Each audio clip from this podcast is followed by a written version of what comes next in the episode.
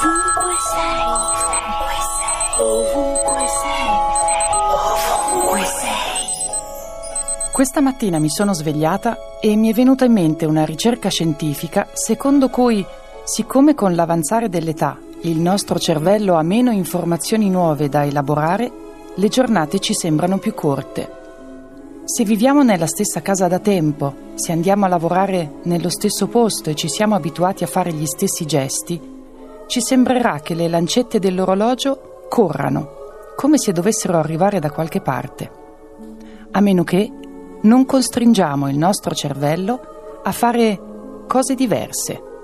Scrivere qualche volta con la mano sinistra, per esempio, se di solito usiamo la destra prendere il marciapiede opposto a quello su cui camminiamo senza neanche farci più caso. O imparare qualcosa di nuovo, proprio come quando eravamo bambini. Due ricercatrici hanno dimostrato che intorno agli 11 mesi i cuccioli d'uomo giocano più volentieri con oggetti che contraddicono le loro conoscenze, come quelle sulla consistenza. I bambini molto piccoli sono attratti dalle sorprese e dagli oggetti che li prendono in contropiede e così facendo imparano in continuazione e le ore del giorno si dilatano.